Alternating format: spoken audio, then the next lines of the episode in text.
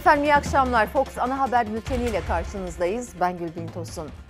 Bu akşam başlığımız şaka gibi. TÜİK'in enflasyon oranları bağımsız araştırma grubunun açıkladığı rakamların yarısından az çıktı. Şaka gibi. Diskin bu rakamlara nasıl ulaştınız? Hayal kırıklığına uğrayan emeklilerle sorusuna TÜİK'in verdiği yanıtta şaka gibi biz de bilmiyoruz dediler. Bir defalığına mahsus kitabı meçhul o da bu yıl MTV'yi iki kere ödeyeceksiniz sayın seyirciler. Yine şaka gibi diyoruz. Bu başlığa sizler de yazınız. Hemen e, başlayalım emeklilerle ilgili haberimizle bültene. Resmi enflasyon rakamlarının açıklanmasıyla aylıklara gelen artışta en çok mağdur olan kesim emekliler. Bayram ikramiyesinin artmasını beklediler, olmadı. Refah payı açıklaması beklediler, gelmedi. TÜİK verilerine göre zam oranı %20'yi bile bulmadı. Emekli de memur gibi seyyanen zam beklerken Cumhurbaşkanı Erdoğan iyileştirme için bakanlara talimat verdim demekle yetindi. Her şeye yüzde 200, 300 zam geldi. Emekliye 19.77. Refah faiz dedi unutmuşlar. Emeklilerimizin beklentilerini de göz ardı etmiyoruz. Yapılabilecek iyileştirmeler hususunda bakanlarımıza gerekli talimatı verdim. Biz de bekliyorduk tabii hala bekliyoruz. Bir zam verecek bir de seyyanen vermesi lazım. Emeklinin gözü de memurlar gibi enflasyon artışına ilave seyyanen zam ya da refah payındaydı. Cumhurbaşkanı Erdoğan iyileştirme için bakanlara talimat verdim dedi ama oran vermedi. İnşallah önümüzdeki haftalarda gerekli açıklamayı yapacağız. 15 bin lira olması lazım. En asgari 7 bin eve verdik. Bunun elektriği var, suyu var, doğalgazı var. Biz hiç mi bir şey yemeyelim? Emekli 7500 lira olan en düşük emekli maaşının yükseltilmesini bekliyordu. Sabit kaldı. Sadece 6 aylık enflasyondan gelen %19,77'lik artış var emeklinin maaşında. Cumhurbaşkanının iyileştirme dediği refah payı ne zaman olacak bilinmiyor henüz. Emeklilerin sesi çıkıyor mu hiç kimsenin? Memnunlar herhalde. Ben memnun değilim. Bize de zam verir diye bekledik. Hani ne verdi? Şu anda cebimde 5 lira param yok. Emekliyim. Niye emekliyle çalışan ayrı diyorsun? En düşük emekli maaşı 7500 lirayla yaşamak zorunda olan 9,5 milyon emekli zam artışlarında en çok mağdur olan kesim. Hayal kırıklığı yaşıyorlar. Temel gıda ürünlerinden akaryakıta, iğneden ipliğe gelen zamlar karşısında maaşlar zaten cebe girmeden eridi. Ben 6 bin küsur alıyorum. Hiç artmadı. Artmadı benim, hiç artmadı. Emekliler üvey evlat gibi oldu değil mi? Hele de şu dul yetimler. Ne markete gidebiliyorum, ne bir et alabiliyorum. Torunlarıma bile açlık veremedim be. Kendime bir tişört bir şey alamıyorum ya. Kurban kesmediniz. Ya hayır. Nerede keseceksin? 3 maaş vereceksin kurban kesecektin yani. Kurban Bayramı öncesi 2000 lira olan bayram ikramiyelerine zam bekliyordu ama onda da umduğunu bulamadı emekli. Gözü TÜİK'in açıklayacağı enflasyon oranındaydı. Ancak 6 aylık enflasyon da %20'yi bile geçmedi. Zam oranı %19.77'de kaldı. Enek açıklıyor yüzde yüz dokuz. Sen açıklıyorsun yüzde otuz sekiz abi. Ben sana nasıl güveneceğim ya? Refah payı beklemem. Benim de en az bir 20-25 almam lazım ki rahat nefes alayım. Seyana zam bekliyoruz, refah payı bekliyoruz. Yani bu diğer insanlara veriyorsa bunlara ne vermiyor yani? Memura vermiş, niye emekliye vermiyor diye emekli işe sayıyor yani. Seyyanen zam en az 20 aşacak. Ekmek oldu 10. Otobüsler 250'den 350'ye çıktı. Şu yaşa gelmişim daha torunlarıma bayram harçlığı veremiyorum ya. En düşük emekli maaşı asgari ücretin 3902 lira aşağısında. Açlık sınırı altında yaşamaya çalışan emekli insanca geçinebilmek, ihtiyaçlarını karşılayabilmek için bir refah payı ya da seyyanen zam bekliyor. Emekliler Temmuz ayının ortasında aylık almaya başlayacaklar. Cumhurbaşkanı Erdoğan iyileştirme için önümüzdeki haftaları işaret etti. Cumhurbaşkanı Erdoğan il başkanları toplantısından sonra konuşurken sayın seyirciler bizler haber merkezinde hepimizin e, beklediği tek cümle vardı. O da emekliler diye başlayan cümleydi. Ama öncesinde Cumhurbaşkanı tabii CHP'yi uzun süre eleştirdi. Ardından dün memura yapılan zamlardan bahsetti. Tabii torba yasayla gelen vergi zamlarından değil en son emekli dedi. Hah dedik can kulağıyla dinlemek için başlar yeniden televizyonlara döndü. Önümüzdeki haftalarda dedi. Yani yine bir başka bir başka bahara kaldı emekli. Yani gerçekten başka bahara bu arada sonbahar ayları konuşuluyor çünkü kulis, kulislerde.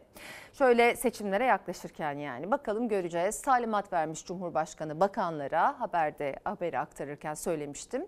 Dün Genel Başkan Yardımcısı Hamza Dağ da olabilir de olmayabilir de mealinde bir ifade kullanmıştı. Şaka gibi. En mağdur kesim emekliler bekleyecek.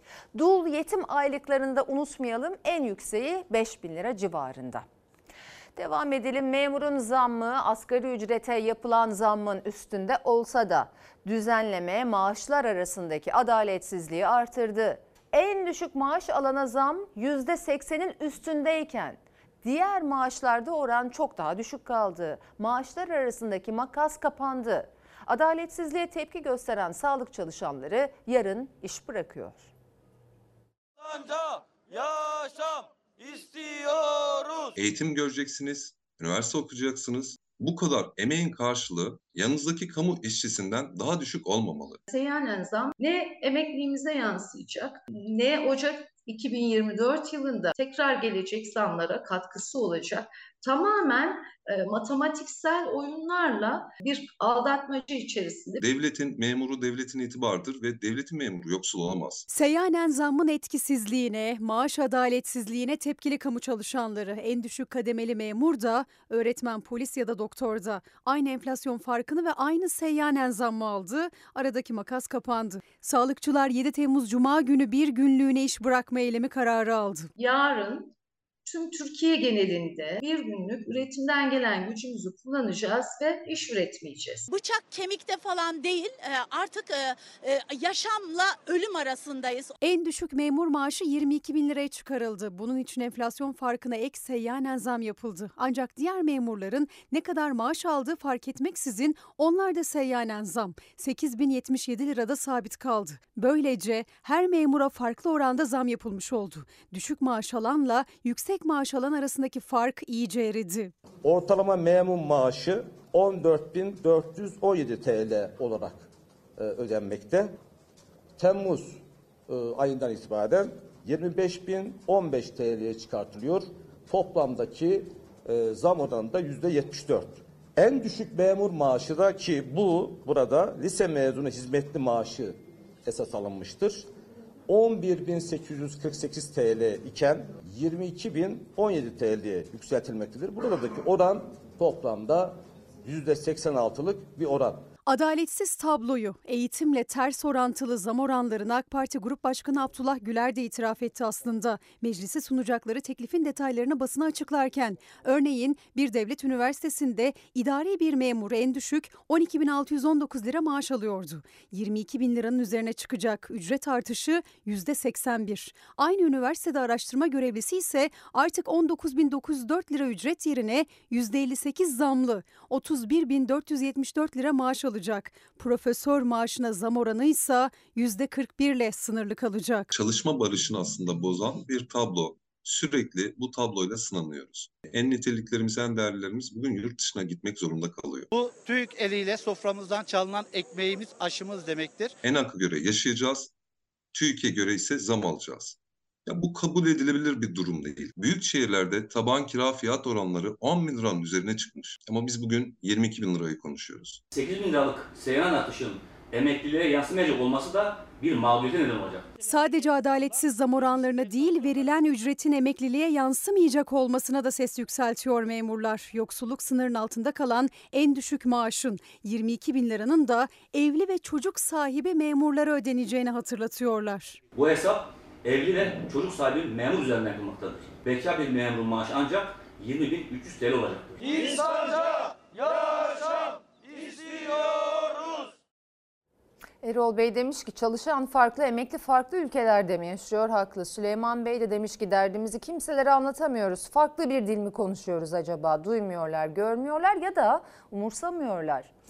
TÜİK'in açıkladığı enflasyon oranlarına toplumun her kesiminden itirazlar yükseldi aslında. Enflasyon hesaplanırken baz alınan ürün fiyatlarının açıklanmaması tartışma konusu oldu. Muhalefet diskin istediği fiyat bilgisine biz de bilmiyoruz yanıtını veren TÜİK'i ısmarlama enflasyon açıklamakla suçladı. Sahte verilerle, bu yanlış verilerle, ortalamaya katmadığı ürünlerle milyonlarca emekliyi ve memuru mağdur etmiştir, suç işlemiştir. Fiyat verilerinin TÜİK'te hali hazırda mevcut olmaması, hazırlanmasının ise ayrı ve zaman alıcı bir çalışma gerektiriyor olması sebebiyle madde düzeyinde ortalama fiyatlara ilişkin bilgi talebinin karşılanması mümkün olmamaktadır. TÜİK'e sesleniyorum.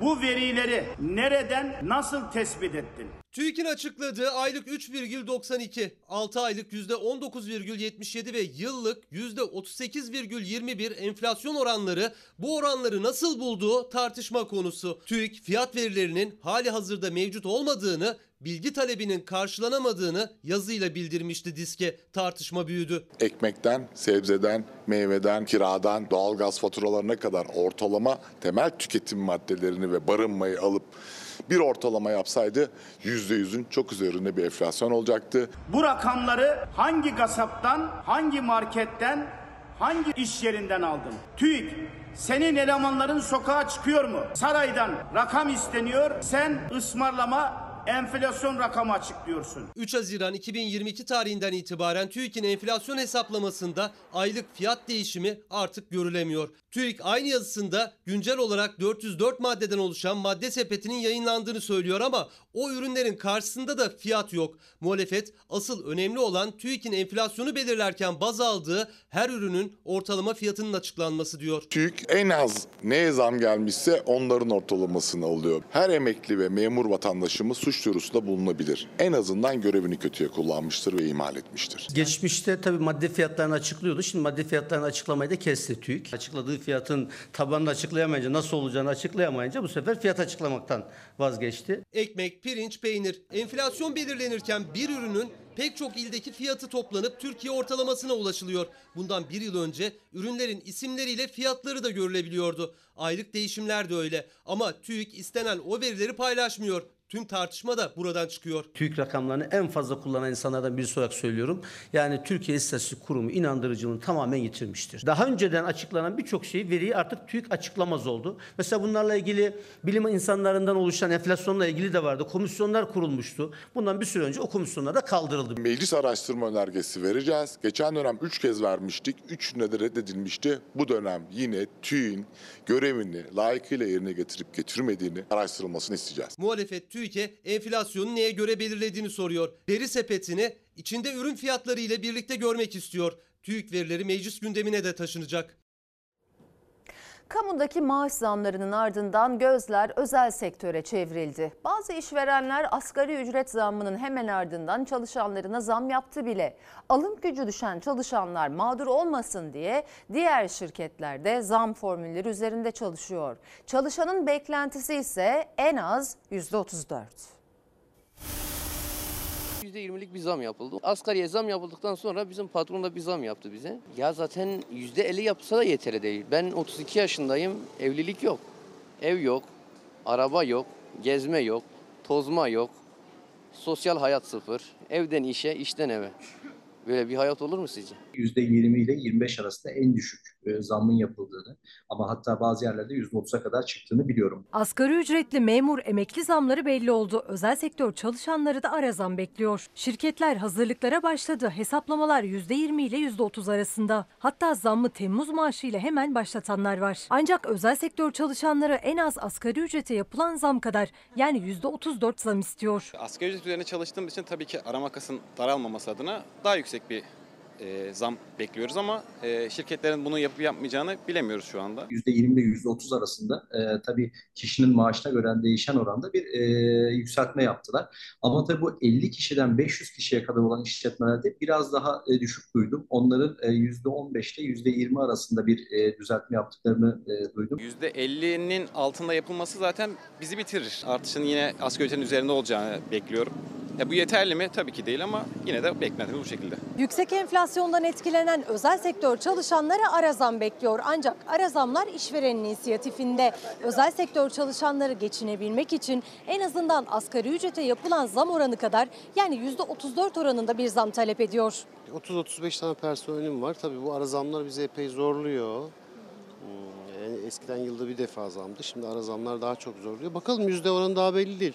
İşçilerin beklentisi yüksek ama biz de bir formül bulmaya çalışırız. Onlar yüzde 35 bekliyorlar bu asgari ücret oranında. Enflasyonu bir çözmemiz lazım bizim genel anlamda. Yani buradaki e, ara zamlardan ziyade istediğiniz kadar da zam yapsanız e, bu yaptığınız zamların e, bir süre sonra, iki ay sonra, üç ay sonra bu sistemin içerisinde eridiğini göreceksiniz. Yüksek enflasyonla çalışanın alım gücü düşüyor. İşveren ara zam için formül arayışında. Ara zamla gelen vergiye gitmesin diye vergi dilimlerinin de güncellenmesi bekleniyor. Bugün 21 brüt maaşı olan özel sektör çalışanının 20 bin devam etseydi yıl sonunda ödeyeceği gelir vergisi e, asgari ücret istisnası düşüldükten sonra 20.690 liraydı. Şayet bu çalışan ikinci 6 ay için zam aldı ve brüt maaşı 30 bine çıktığını düşündüğümüzde yıl sonunda ödeyeceği vergi 34.460 lira. Arada 13.770 lira fazladan bir gelir vergisi ödeyecek. Yani neredeyse bir maaş daha vergi için kesilecek çalışandan. Geçen yılda ara zam döneminde vergi dilimleri güncellenmemişti. Çalışanın kaybı büyümüştü. Çalışanın geçim sıkıntısını bilen işveren harekete geçti. Vergi dilimleri düzenlemesi içinse gözler hükümette. Mecburen yapmak zorundayız. Yani e, geçim durumu belli. Çalışanların asgari ücret oranında zam vermeyi düşünüyoruz. Motorlu taşıtlar vergisinin bu yıl iki kez ödenecek olmasına yani %100 zamma sürücülerin tepkisi dinmiyor. Ek vergiye gerekçe olarak 6 Şubat depremleri gösterilmişti. CHP deprem için toplanan bağışların araştırılmasını istedi. Mecliste AK Parti ve MHP reddetti. MTV'sini ödemiş olanlar şimdi ödedikleri MTV kadar bir de MTV daha ödeyecekler. Ben bu yılın ikisini ödedim. Bu, bu yıldan borcum yok. Ne kadar ödediniz? Ee, 840 bir tanesi. iki tanesi e, 1680. Şimdi onu bir daha ödeyeceksiniz. Öyle mi? Hoppala. Amaç? AK Parti'nin meclise sunduğu memur ve emeklinin maaş artışlarını da içeren torba yasa teklifinden araç sahiplerine ek vergi sürprizi çıktı. Motorlu taşıtlar vergisini bu yıl iki defa ödeyecekler. Gerekçe olarak deprem gösterildi. Muhalefet ise depremin ardından toplanan bağışların miktarını nerelerde kullanıldığının araştırılmasını istedi. AK Parti ve MHP reddetti. Oysa deprem sonrası canlı yayında sözü verilen ama ödenmeyen bağışlar bile MTV zammından gelecek ek gelirden fazla. Deprem zamanında bağış topluyoruz diye yapılan yayınlarda 110 milyar liralık bir bağış yapılacağı taahhüt edilmişti. Fakat tahsilat 30 milyarlarda kaldı. Eğer ki bağış yapanlar sözlerini tutsalardı, devlet de bu sözün arkasını getirseydi. Kardeşim siz ekranda, canlı yayında şu kadar para yatıracağınızı söylediniz ama yatırmadınız deseydi MTV'den elde edecek kaynağın iki katını elde edebilirlerdi. Zaten bir sürü yardımlar toplandı. Hani bu yardımlar bir araya gelse orada yıkılan binaları karşılıyormuş. Bu paralar nerede ki bizden niye kesiyorlar şu an? Motorlu taşıtlar vergisinde bütçe tahmini 38.7 milyar TL. Yapılan zamla beraber tahmin ediyoruz ki bu kadar daha para hazineye girecek. Hazineye yaklaşık 35-40 milyar lira kadar ilave bir kaynak yaratılmış olacak. Aslında hazinenin acil nakit ihtiyacı gibi görünüyor. Çünkü diğer vergilerden farklı olarak MTV'yi doğrudan gidiyorsunuz ödüyorsunuz. Diğerleri kaynağından kesiliyor. Çeşitli vergi ertelemeleriyle tahsilat ötelenebiliyor. Fakat MTV'de öyle bir şey yok. Araç sahipleri motorlu taşıtlar vergisini Ocak ve Temmuz ayı olmak üzere yılda iki taksitle ödüyorlardı. Bu yıl bir defaya mahsus olmak üzere ek vergi getirildi ve motorlu taşıtlar vergisi iki katına çıkarıldı. Zaten taksitlerini ödemiş olanlar ya da bu ay ödeyecek olanlar iki katı motorlu taşıtlar vergisi ödeyecek. Kasada para yok. Bir şekilde verilenlerin, memur zamlarının, emekli zamlarının ve diğer birçok giderin e, karşılanması için bir ek gelir elde edilmeye çalışılıyor. Bu ek gelir e, nereden çıkacak? Her içtiğimden, yediğimden vergimi ödüyorum. Ben her türlü vergimi ödüyorken bunun dışındaki devletin ekstra harcamalarını tekrar bir kaynak olmak çok adil olmuyor. Motorlu taşıtlar vergisi aracın motor gücüne, yaşına ve çeşidine göre değişiyor. Vergi zammıyla birlikte en yüksek MTV toplam 1101-1152 liraya kadar çıkacak. 80 milyar liraya yakın MTV geliri girecek hazinenin kasasına. Ben depremzedelere gideceğini çok sanmıyorum. Geçen e, biliyorsunuz ÖTV'de zaten depremzedeler için çıkmıştı. Onlar ulaşmadığını düşünüyorum ben. Ya şimdi de ulaşmayacak. Yani başka yerlere kullanılacak. En MENAG'ı biliyorsunuz. Bağımsız Enflasyon Araştırma Grubu. Hani enflasyonu bilimsel verilerle açıklayan. O grubun başkanı Profesör Doktor Veysel Ulusoy bugün tweet atmış. Diyor ki ek motorlu taşıtlar vergisi hukuki değildir, keyfidir. Amacı tanımlanmamıştır ödenmemesi gerekir. Peki dava açılabilir mi yani diye sormuşlar. O da kesinlikle barolar niçin var diye cevap vermiş. Barolara ve muhalefete duyurulur. Efendim Saadet ve Gelecek Partisi anlaştı. İki parti Saadet çatısı altında meclisin 6. grubunu oluşturacak. Gelecek Partisi'nden Selçuk Özdağ'ın meclis grup başkanı olması bekleniyor. Nezaket gösterdiler. Bizim amblemimiz altında birleşerek mecliste bir grup oluşturmaya karar verdik. Türkiye Büyük Millet Meclisi'nin denetim gücünü artırmak üzere iki parti olarak karşılıklı fedakarlıklar yaparak önemli bir adım attık. Saadet ve Gelecek Partisi anlaştı. Saadet Partisi çatısı altında mecliste 6. grup kuruluyor. Temel Karamollaoğlu ve Ahmet Davutoğlu meclis başkanlığına grup kurmak için dilekçeyi de sundu. Grup olmadan yapılacak olan çalışmalar çok ama çok zayıf kalıyor. Milletvekilleri ortak bir grup çalışması içine girecekler. Her parti milletvekili kendi kimliklerini korumakla birlikte Türkiye Büyük Meclisi çatısı altında bir devre için Saadet Partisi grubu olarak faaliyet gösterecekler. Meclisteki denetimde söz sahibi olabilmek, etkin muhalefet yapabilmek, yerel seçimlere hazırlık için protokole imza attı iki parti. Genel seçimlerden hemen sonra aslında 3 parti Gelecek, Saadet ve Deva Partisi yola çıkmıştı grup kurmak için ama Deva Partisi ile uzlaşılamadı. Saadet ve Gelecek birlikte yola devam dedi. Önümüzdeki hafta ilk grup toplantımızı da birlikte yapacağız. Mecliste grup kurmak için 20 milletvekiline ihtiyaç var. Saadet Partisi'nin 10, Gelecek Partisi'nin de 10 milletvekili var. CHP listelerinden meclise girdiler. Grup kurmak için de Saadet Partisi'nin çatısı altında birleşti iki parti. Grup başkanı Gelecek Partisi'nden olacak. Selçuk Özdağ'ın ismi ağırlıklı. İki grup başkan vekilliğinin birisi Saadet, diğeri de Gelecek Partili milletvekilleri arasından seçilecek. İki lider grup kurma dilekçesini sunmak için meclise de birlikte geldi. Kapıda milletvekilleri tarafından karşılandılar. Grup oluştuktan sonra idare amirliği ve katip üyeliği, komisyon üyeliklerine de iki parti milletvekillerinden atamalar yapılacak. Milletvekili seçilmesinin üzerinden 54 gün geçti ama Can Atalay tahliye edilmedi. Meclis İnsan Hakları İnceleme Komisyonu üyesi olan Atalay komisyonun ilk toplantısına da katılamadı.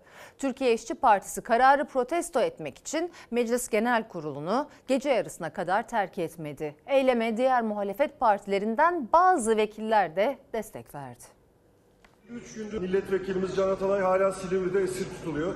Genel kurulu terk etmeyeceğiz. Tip Genel Başkanı Erkan Baş, milletvekilleri Sera Kadigil ve Ahmet Şık tutuklu Tip Hatay Milletvekili Can Atalay için Meclis Genel Kurulu'nu terk etmeme eylemi başlattı. Milletvekilimiz Can Atalay'ın özgürlüğüne kavuşması anına kadar Türkiye'nin her yerinde halkın ve meclisin iradesinin gasp edilmesine karşı sesimizi yükselteceğiz.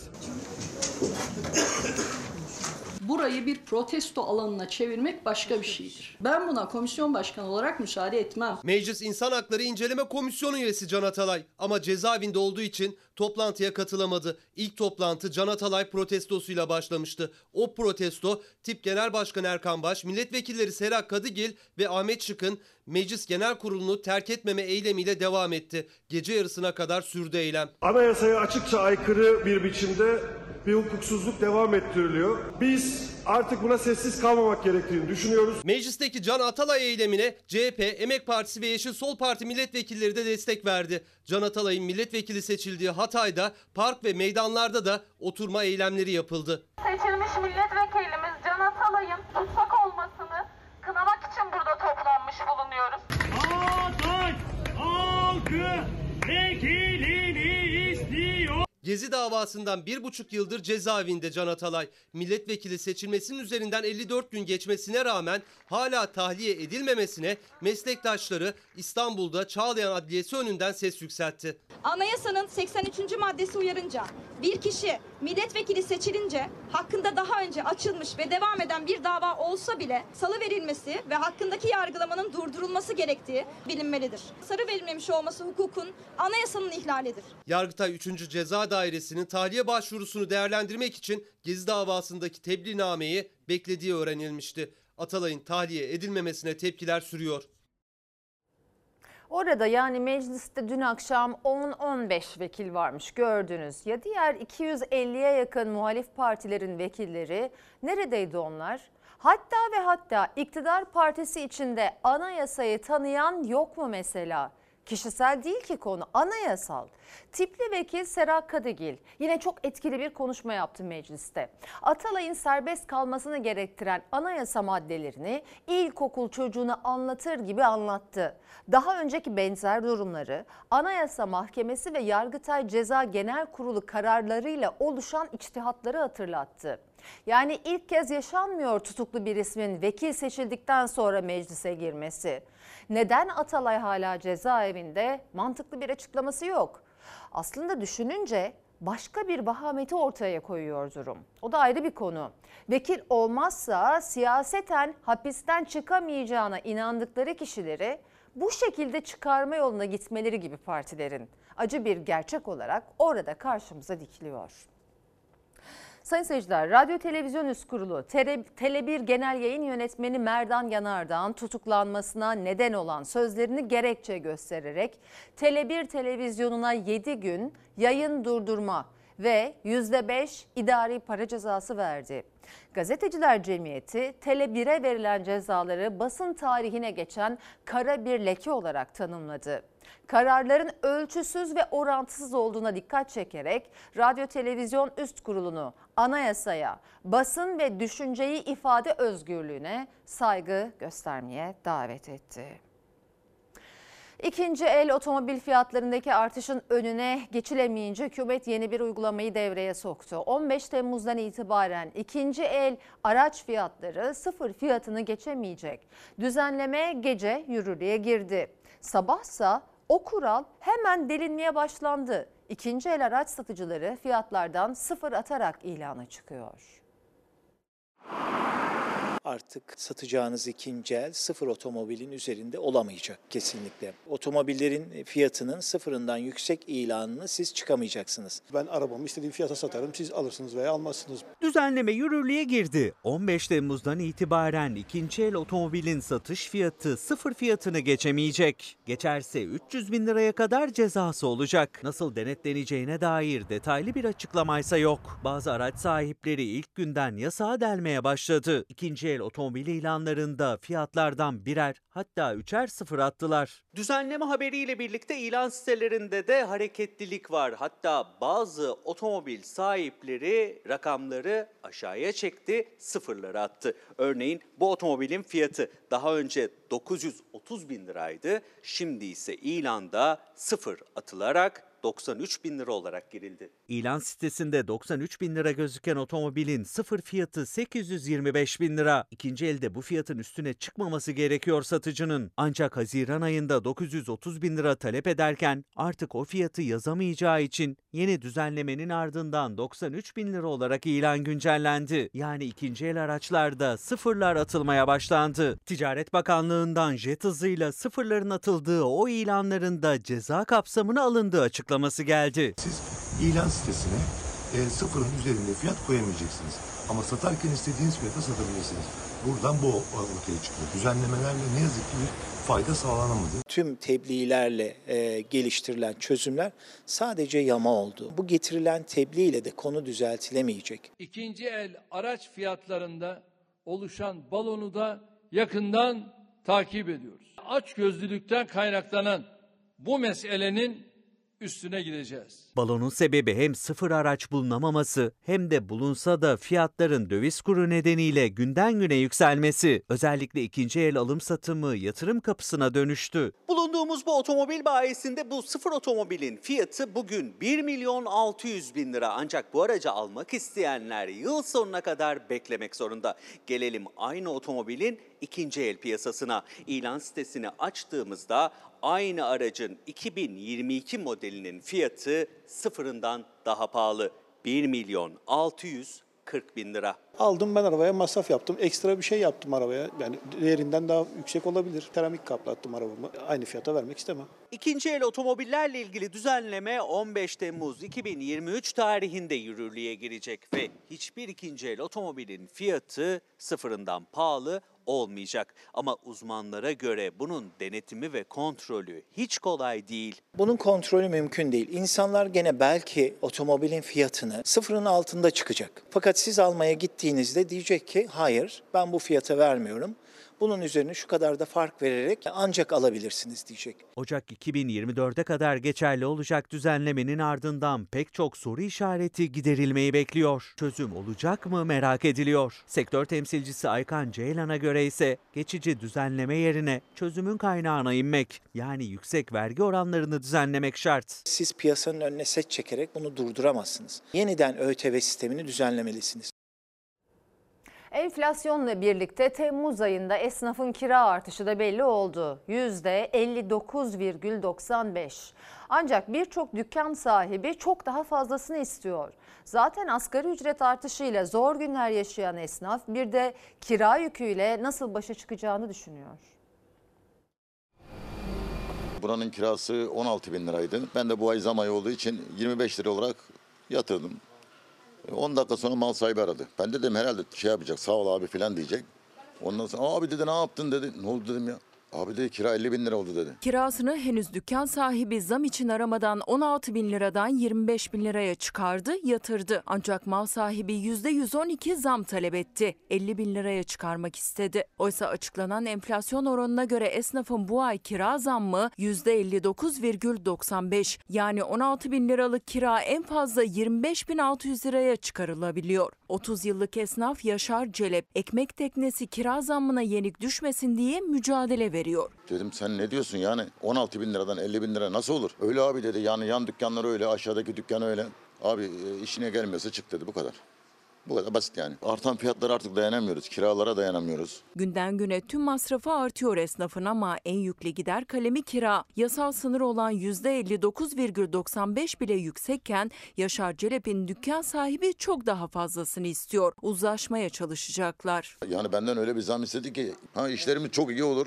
Yani ben burada patır kütür iş yaparım. Para kazanırım o zaman kolay. Ama şu şekilde imkan yok. Yani 50 bin lira yapmamıza imkan yok. En güzel anlaşma yolu bence. Şimdi anlaşmak için de sizin 16'dan 50'ye çıkmanız. El, değil bir şekilde şey yapacağız halledeceğiz yani. Nasıl halledeceksiniz? Ne diyeceksiniz? 16 bin liradan 35 lira teklif edeceğim. Ha bunu da kabul etmezse artık yapacak bir şey yok. Esnafın kira zammına %25 sınırı yok. Bu ay kirasını yenileyecek olan esnafın zam oranı %59,95. Sadece kira değil, asgari ücrete gelen zamla birlikte çalışan maliyeti de arttı esnafın. Son asgari ücretli bir çalışanın maliyeti ne kadardan ne kadar açık? Ortalama 18 bin ila 20 bin lirayı bulmakta. Yemeği, sigortası, yolu, agisi, kiralar çok yükseldi. Mal sahibim de e, şartların zor olduğunu söyledi. Ben de zor olduğunu söyledim. Esnaf hem kira zammının hem de çalışan maliyetinin altından nasıl kalkacağını kara kara düşünüyor. Çünkü alım gücü düştüğü için eskisi gibi iş de yapamıyor. Kilolar düştüğü için, kiralar da arttığı için makas tersi açılmış oluyor. E, ters makas da esnafı daha çok bozuyor. Anlaşamayıp e, mahkemelik olan veya kapatanlar oluyor.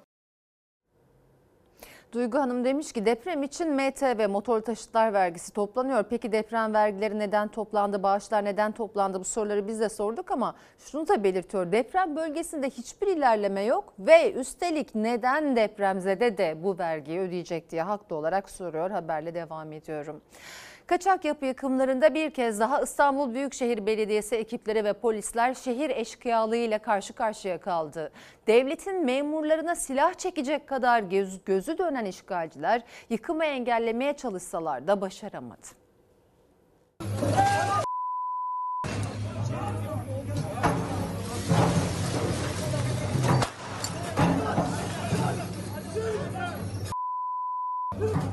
Silahını çıkarttı, sivil polislere, İstanbul Büyükşehir Belediyesi'nin zabıta ekiplerine doğrulttu. Devlet arazisindeki kaçak yapılarını yıktırmamak için önce silahla tehdit ettiler, sonra da ortalığı birbirine kattılar. Yine de engel olamadılar. İstanbul Büyükşehir Belediyesi ekipleri bu kez de İstanbul'un Beylikdüzü ilçesindeki kaçak yapıları yıktı. Çekil vur. Lan çık lan. Çekil. Çık. Çık. Açın. Açın. Açın. Az önce attım yine atar. Bak ayıp yapıyorsun. Sen ayıp yapıyorsun. Ayıp yapıyorsun. İstanbul Üsküdar'da Salacak sahilindeki kaçak kafelerin yıkımında yaşanan bu görüntülerin benzeri. Bu kez Beylikdüzü Gürpınar sahilinde kaydedildi. Mahkeme kararlarına rağmen kamu arazisini işgal eden spor tesisine Ekim 2022'de tahliye emri gitmişti. Oradan ayrılmadıkları gibi yeni yapılar da eklediler. İstanbul Büyükşehir Belediyesi yıkım için düğmeye bastı. Belediye ekiplerine yaklaşık 15 kişi önce kapıları kapatarak ardından kepçenin üzerine çıkarak son olaraksa silah çekerek engel olmaya çalıştı. Kamu görevlilerine fiziki saldırı da yansıdı kameralara. Hadi. Hadi. Gel. Hadi.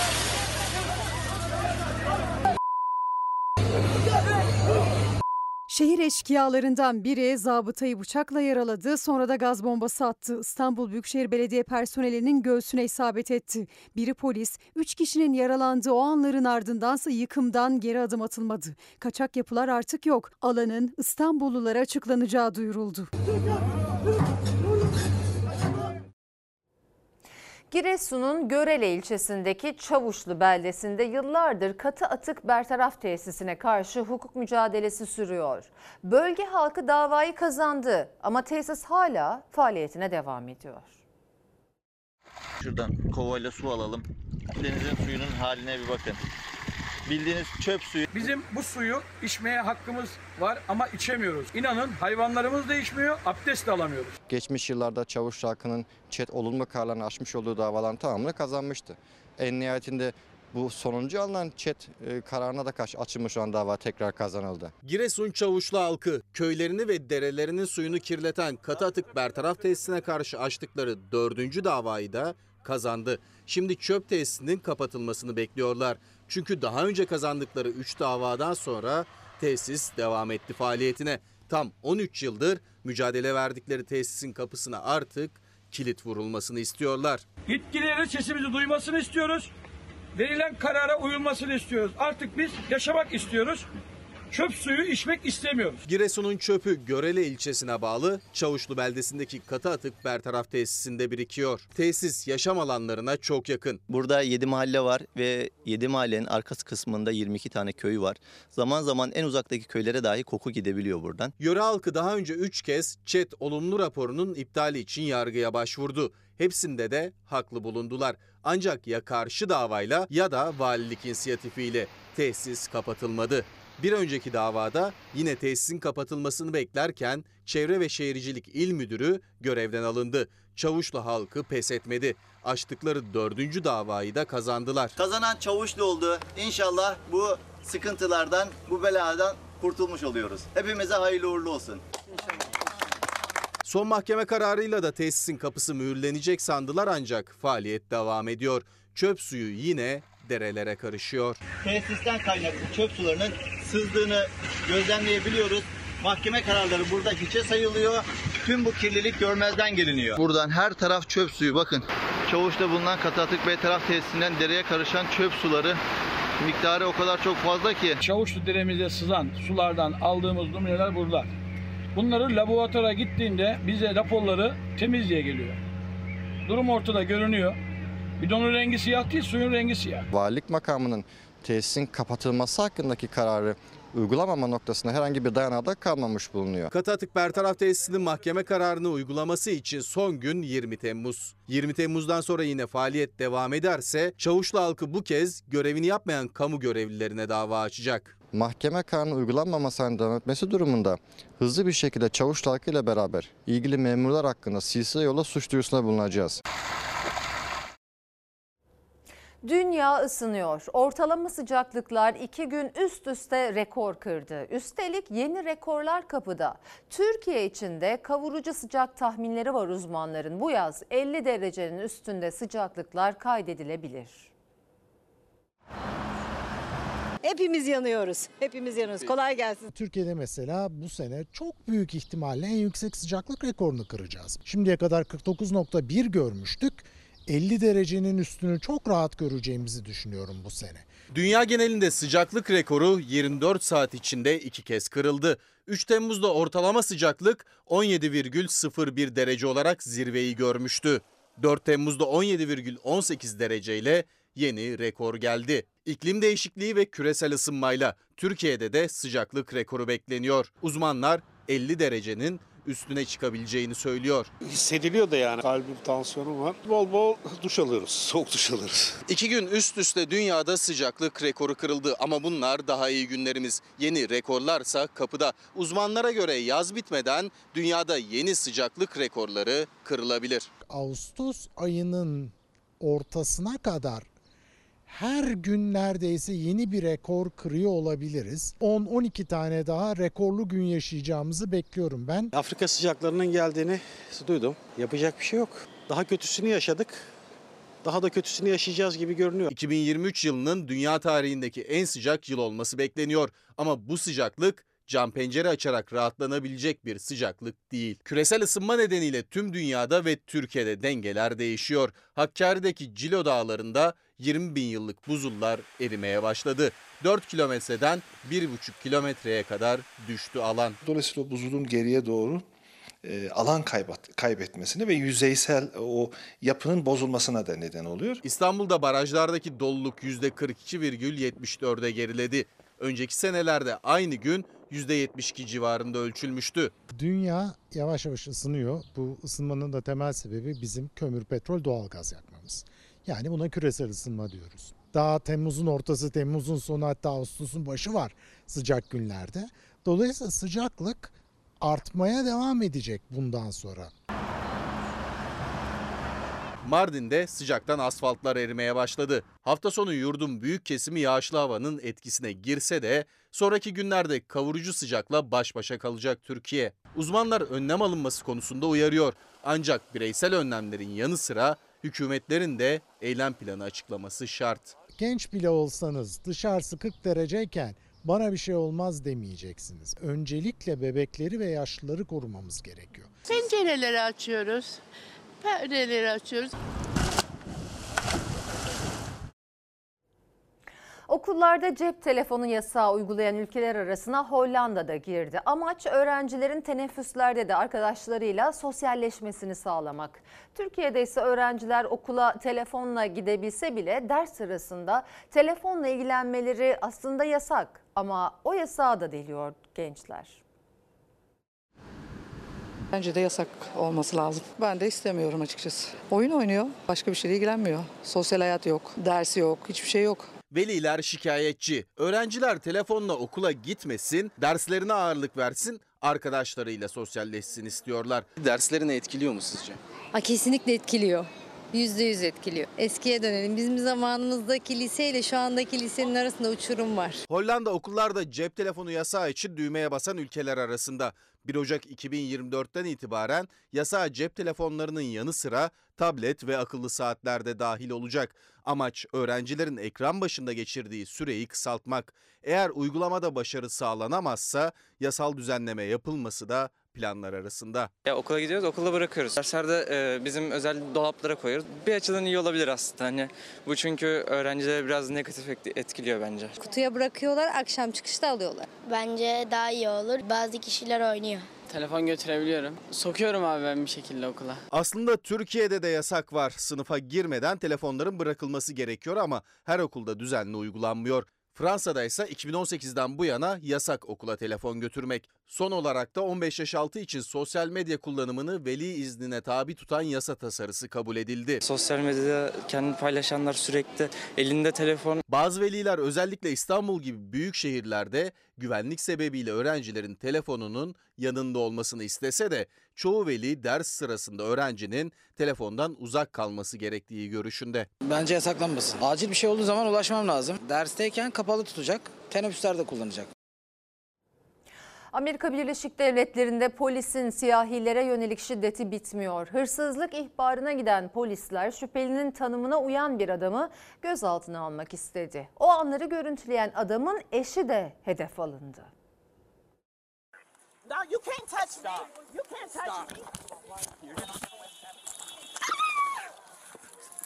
Get down on the ground.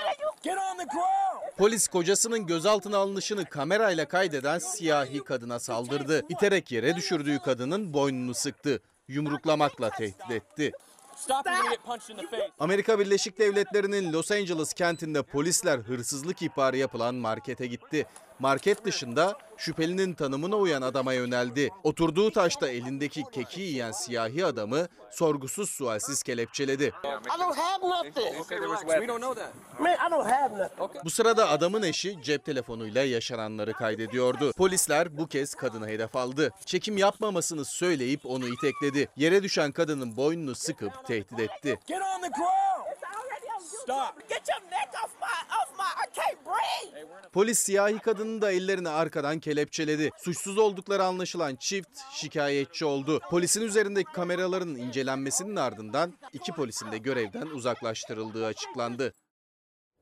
Şimdi ara zaman. Efendim Fox ana haber bültenini burada noktalıyoruz. Fox'ta yayın Gül Cemal'in yeni bölümüyle devam edecek. İyi bir akşam geçirmenizi diliyoruz. Hoşçakalın. Feda bir tek dostuma Her köşesi cennetin Ezilir yerler için Bir baş